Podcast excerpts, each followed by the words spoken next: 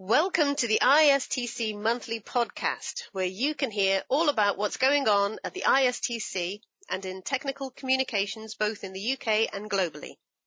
The ISTC is the Institute for Scientific and Technical Communicators, and our members work to make scientific and technical information more accessible. I'm Amanda Maher, your host, and I joined the ISTC in 2014 and now work as a freelance technical author. Each month, I plan to bring you interviews with people working in technical communication across a diverse range of industries, as well as all the latest news from our profession. As it is January, I want to kick off our inaugural podcast by looking forward to the year ahead and the events, conferences, meetings, and online content that we can connect with in 2021. And to help me with this, I am really pleased to have CJ Walker with us today. CJ is the director of Firehead Digital Communications based in Grenoble in France, where she provides consultancy, training, and recruitment services to businesses. She has worked around the world as a technical author and editor in companies including Microsoft and Nokia. Over the years, she's been an active member of numerous boards and committees in the TechCom sector. She's currently on the Information 4.0 Consortium and the international representative on the ISTC Council. Welcome to the ISTC podcast, CJ. Thank you very much, Amanda. It's an honor to be here as your first interviewee, too. Great.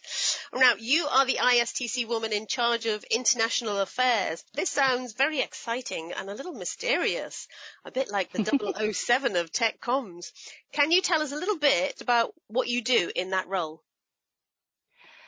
Oh, yes, I can. Basically, I see my mission as trying to create a bridge between um, English language tech comms coming from the UK and Ireland in Europe and the rest of the world. Because even though continental Europe, for example, doesn't have English as their language, a lot of the big uh, national corporations have uh, English as their business language because if they're working internationally, that, that's the way things work out. So oftentimes they need to do their documentation and their training as well in English and then have it translated into their native language if they're having it translated into other languages too. It's a, it's a cost savings. I am trying to get people in continental Europe interested in joining the ISTC because that's where the English language base is. Ah, right. And it is a support for them because they don't work in English, they only write in English. Yes. Uh, there are lots of small organizations in different countries that are for that country in their language, but where I see the ISTC being a benefit is that um, it's not about it being in the UK, it's about it being in English. When someone is working in a big international conglomerate, the business language is likely to be English. Uh, that doesn't mean that they work in English. Uh, if they're in France, they're doing all of their communication with their colleagues verbally and around the coffee counter in French, for example. Uh, but a lot of the jobs are for writing in English. Mm-hmm. And the reason is that is international because it's uh, less expensive to take um, English and have it translated into other languages than say if a French company publishes in French, but they work in Poland and Germany, uh, most likely they would have to take things and have them translated into English so that they could get them into German and Polish. Oh, really? So it's, yeah, so it's cost effective to have it in English and then translate out yeah. to other languages. Oh and I think that that's a great service that the ISTC can provide that, you know, there are other organizations that support our profession in different countries in Europe that I know of. And that's great. They need that help. But where the ISTC comes in is that things are in English. And what other organizations are there in Europe? tekom does some things in English, but it's basically a German-based association with um, yeah. a lot of the materials are in German first, and uh, it's a great resource. So tekom, is that an organization like the ISTC? TCOM is a very different model. They're very important in Europe, and they've reached out to a lot of the other European countries uh, in ah. English, and India and China. Ah. Uh, They are a for-profit model. Yeah. Um, the ISTC is a volunteer organization, so the structures are completely different and their goals are different. TC World is their conference, the equivalent of TC UK being the ISTC's conference. Gotcha. It took me a while to learn all of that, all these letters. I know, yeah, you get a bit tongue-tied. Too many acronyms. tekom is very professional and they do a lot with standards in the industry that I think are really important. They get a lot of industry at their conference. It's kind of like a, a road show. Yeah. A different thing. And uh, it's about half in English and the rest is in German. Oh. And uh, Germany is very heavy in manufacturing, and Germany are the, the ones who started Industry 4.0 to look at how automation is going to affect the labor market. Mm. And Information 4.0 is a subset of Industry 4.0. So there, a lot of important things come out of Germany there. Yeah. And tekom is very important. Yeah. A different thing. Completely different type of conference to the one that we have uh, in the UK it's kind of like uh, going home to a family reunion when you go to TC UK. It's, it's friendly. Everyone's there because they're a volunteer. And TC World is different? It's just so big. Ah. It's not an intimate uh, meet with your friends experience. It's enormous. It's like a trade fair. Yes. You can get a lot of good information from that too. So I'm glad that we've got both. And so we've kind of veered off talking about conferences already. which is fine. So there are conferences that are just organized by business just to promote their product. Have you ever been to any ones like that? You know, like MadCap, Mad World? I would love to go to MadCap. It's in San Diego, California, and yeah. I, um, I haven't been able to travel that far. Um, someday I will. They've done some in Europe, haven't they? Was it last year or the year before? They did one in Ireland and um, one in the Czech Republic. Have you been to anything like that? Well, my my company Firehead is a partner with Adobe. For example, in I think it was 2018, we did a roadshow with Adobe promoting the product and meeting people, and uh, yeah, that was nice. It's a different feeling when you're talking about how to use the product better because you need that as a technical author. But instead of talking about the whole profession, you're talking about uh, one way to do it. Yeah, and one tool. It's a deep dive which is helpful too. Yeah, so if you're only using that product, these conferences are useful to go to, as you say, to get really into the product and learn lots of uh, techniques. Instead of um, discussions about different elements of the profession, which is wide and large, you're taking a deep and narrow dive into something very specific. Obviously, last year in 2020, uh, the majority of conferences and events were either cancelled or transferred online. Did you attend any of these, or were you involved in organising anything like this? I attended some, yes, all online. Basically, I took a year off from any kind of conference planning during 2020 because at my level it's volunteer and I just, it wasn't a very good time to be a conference planner. And so the people who had their conferences who decided to keep going changed to virtual. I'm very impressed with them because it, I mean, e-learning is not the same thing. Virtual is not the same thing. And they had to be very, very quick on their feet. And because we're all on a steep learning curve about it, no one saw this coming and had planned for it. There were varying degrees of quality and success, but yeah. I, I think the attendees even were of, um, uh, we say in French, in good faith. People wanted to be there and they wanted the conference to succeed. I didn't have any experiences that were miserable flops. Yeah. Uh, they were more technical issues. Yes. And we're a pretty technical crowd. We're working on it. yeah, exactly. Yeah. Uh, yeah, some conference I've been to, I, I felt that the content was reduced Oh, um, really? Well, yeah, it's that it's that um, where normally you would be able to do multiple streams, or you could do different things because you would have a big conference area, and they just simplified, and that meant that the breadth of things that you could look at and uh, and get involved in and talk about was reduced. I can see what you're saying, and yeah, unfortunately, I think that was a necessity in the beginning. I, I see a movement towards uh, creating more breakout rooms and we're learning as we go. Yeah, exactly. staging a big conference is actually quite a cost. Do you think that a lot of conferences will move to online? Do you think online content will be a much bigger thing? Back to this learning as we go thing, I think that there will be places where we think, aha, we couldn't do that before, or we can reach places we couldn't go before, but uh, people are longing to see each other. Yeah. And one nice thing about conferences that can't be replaced is that networking. So I suspect it, there'll be either a hybrid approach, and I don't know what that is exactly, or conferences will come back when they can because people want to, but some of the things that we've learned will still be applied about online ways of reaching out to people. At least I hope. I mean, I'm uh, just this little old lady in the French Alps. I can never get to anything. nice to be included too, you know? Yeah. I can find out what's happening in the world. Yay it's been interesting to watch, like with education here in France.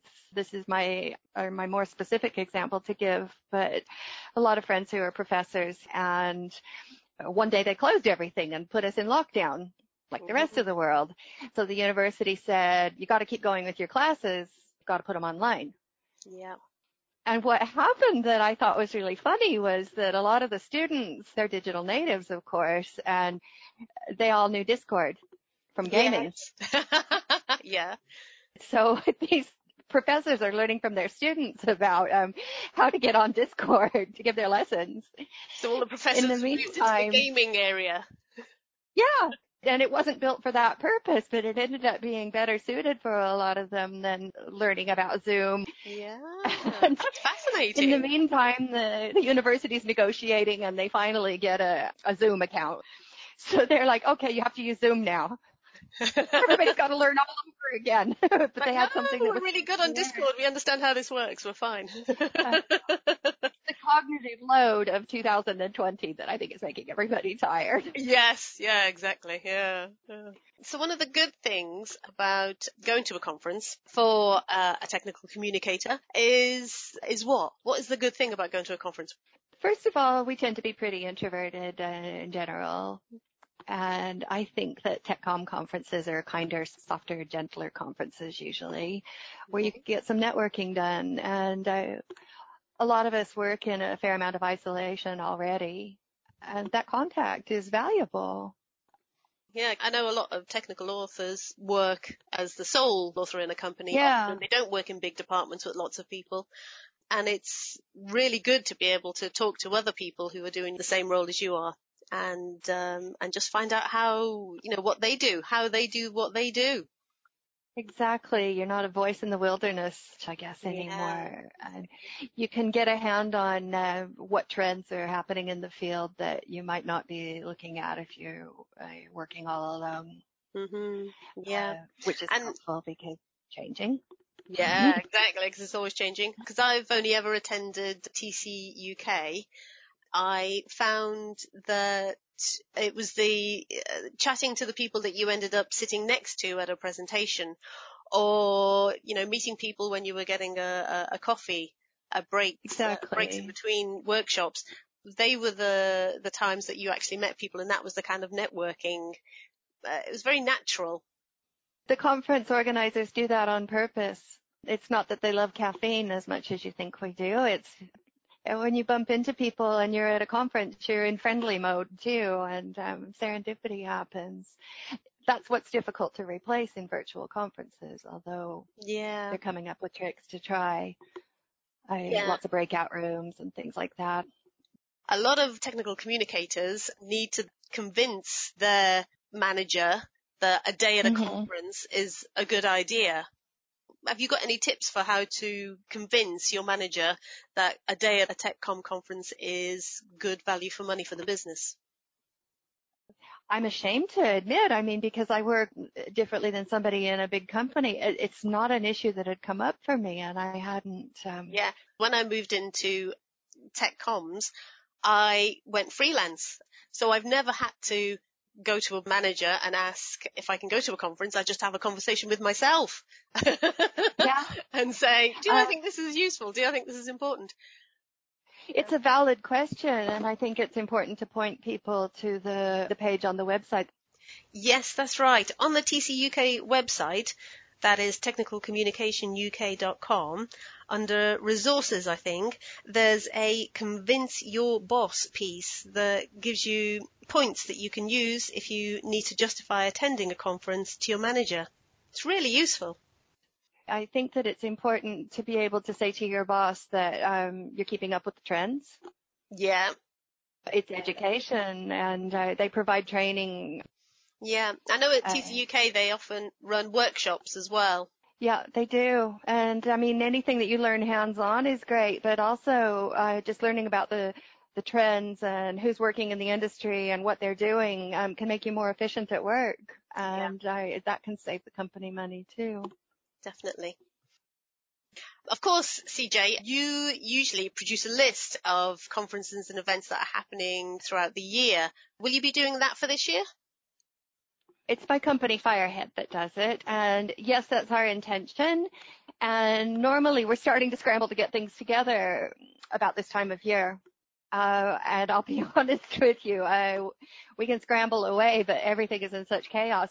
There isn't enough information that's confirmed right now to to be able to put a list together. Uh, everybody's in the same boat. Yeah. But what I can tell you is that we do publish a conference roundup every year, and it's on the Firehead blog. It's firehead.net. And that can give you a good idea of what's out there because we do them internationally for all content conferences. It's not limited to just tech comms. It's worth checking out. Adobe and MadCap said that they will be running conferences and they've got dates for America for 2021, but um, I'm not sure whether that's just that the intention is there, but obviously they have to wait and see what the situation is with COVID-19. So is there any online events that people can attend Yes, I know that, uh, well, the ISTC has a, a new format and that's all online for now and that's great. The STC Summit is still going on in May online. I attended a really lovely conference in October called Utterly Content. It's more content focused than um, just tech comms. Mm-hmm and maybe content strategy even, but I, I thought that it was very well done for its format. Omni-channel is online and is going on next year as well. I attended that in June. And um, gosh, I have a whole list in my head, but I don't know for Adobe or for MadCap right now. Yeah. I, also, TC World has gone online. That's in November, so um, we've still got a bit of a cycle ahead of us.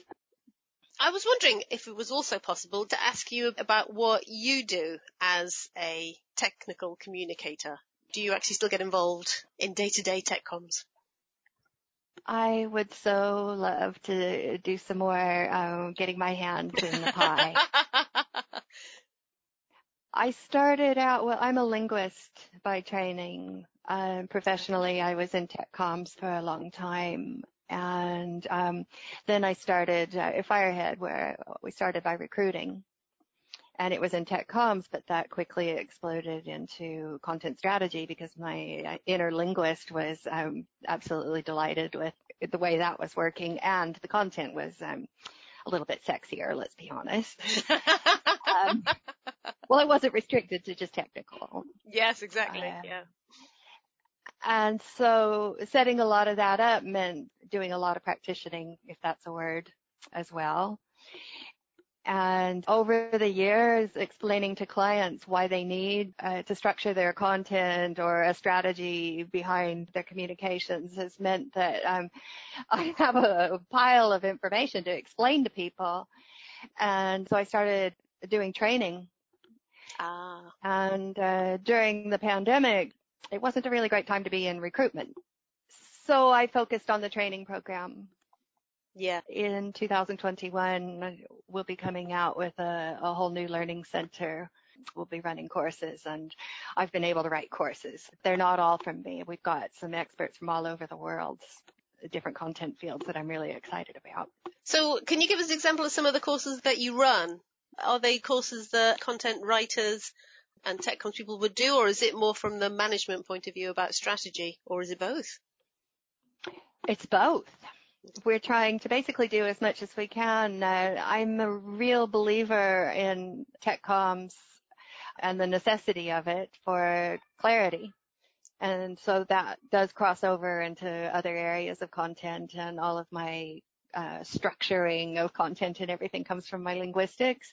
But I see the field of tech comms as really muting. It's going to change with uh, automation.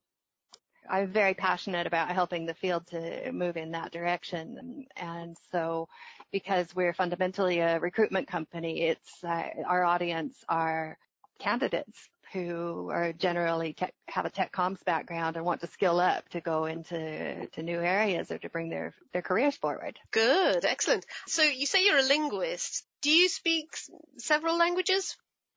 Uh, I speak seven languages, but seven? that's not what linguistics is. Oh. linguistics is the science of language. Ah, right. And I'm a computational linguist, so that's where it crosses over with the metadata and the classification and um, oh. and things like that. But I've lived all over the world, so I just speak a lot of languages. Wow. And people ask me all the time uh, when they find out I'm a linguist how many languages I speak. So I spend a lot of time explaining that it's something different. Yes. Um, a, a lot of linguists I know only speak one language, surprisingly we compare and contrast languages a lot. Yeah. Uh, it's more about the structure, but I mean, you could do the same thing with code. You were talking about where communication goes with AI and mm-hmm. how what we produce is going to be delivered through AI. How how do you see that working? It's going to be offered, not delivered. That's ah. one of our uh, key phrases. But I, mm-hmm we're going to be interacting a lot more with automation, which um, uh, realistically means, you know, uh, machines. And so just to put it very simply, uh, writing for that, it can't be a string of procedures that you give to a user where you're shouting out from a, a, a megaphone, do this, do this, do this. Yeah it has to be an interaction. It has to be a conversation, and that's an entirely different way to design information. Ah, at the moment where we have a task that needs to be completed and we give instructions, this is more thinking about a person is going to ask a question and there will be an answer and then they will ask another question and you almost have to imagine what that conversation is going to be and what that question is going to be about to use chatbots as an example, I mean, the first generation of interaction with chatbots was basically rules based, where uh, the conversation designer would have to say, okay, what is the, what is the user going to say? And then yeah. make a tree structure for the possible answers. And, um, you know, they, they think that's linguistics and really complicated and it's not. it gets messy, but yeah it didn't work very well. No. Most of those chatbots failed because it's not, uh, it's about the conversation designer's opinions of what could happen instead of a, a real interaction. And, and then the backup to that was, well, we can send you to a human if I, you know, it, it, it's supposed to save customer service costs, but there were, uh, there was a lot of frustration with it too. With AI, it parses a lot more information. I mean, big data. Yeah. And so there's a, a lot more coming in to work from. And I'm really simplifying this, but um, you can also uh, teach the machine. So the biggest part of um, interaction is going to be training. Well, it's going to be structuring the data too, but uh, that that's part of it. And um, those are um, new skills, but I yeah. think that uh, tech commerce are like perfectly suited to to that kind of thing. It, oh. It's an add-on to their skill set rather than retraining. I suppose that's where linguistics comes in. Well, I hope so. Uh, our skills are suddenly in demand. Um, yeah, it's actually how how do conversations work? How do we communicate? We'll finish it there. Uh, thank you very much, CJ, for coming. Thank you. It was a delight to be here. I really enjoyed talking to you that has been absolutely fascinating learning about what you do at the ISTC and all about the conference arena and a bit about what you do in your working life. We might get you back on to talk more about AI and tech comms in the future. Thank you, Amanda. So, if you are a regular conference attendee or have never attended an industry event, I hope this podcast has encouraged you to give events and conferences a try. This year they may all be online, and as technical communicators, this may present an ideal opportunity to experience this form of communication, its advantages and its pitfalls. So, do some research, get your diary out, and get some events booked. Now for a quick roundup of news from the ISTC. If you are a technical communicator working in the UK, we need you. The ISTC annual survey has opened and the closing date is the 28th of February 2021. Whether you are an information designer, content strategist, usability specialist, or any job title working in technical communication, we want to hear from you. Completing the survey is important because the data you provide helps the ISTC keep a track of what is happening in our profession and support the technical communications industry. It's really quick, 25 questions. I've done it. It takes less than 10 minutes.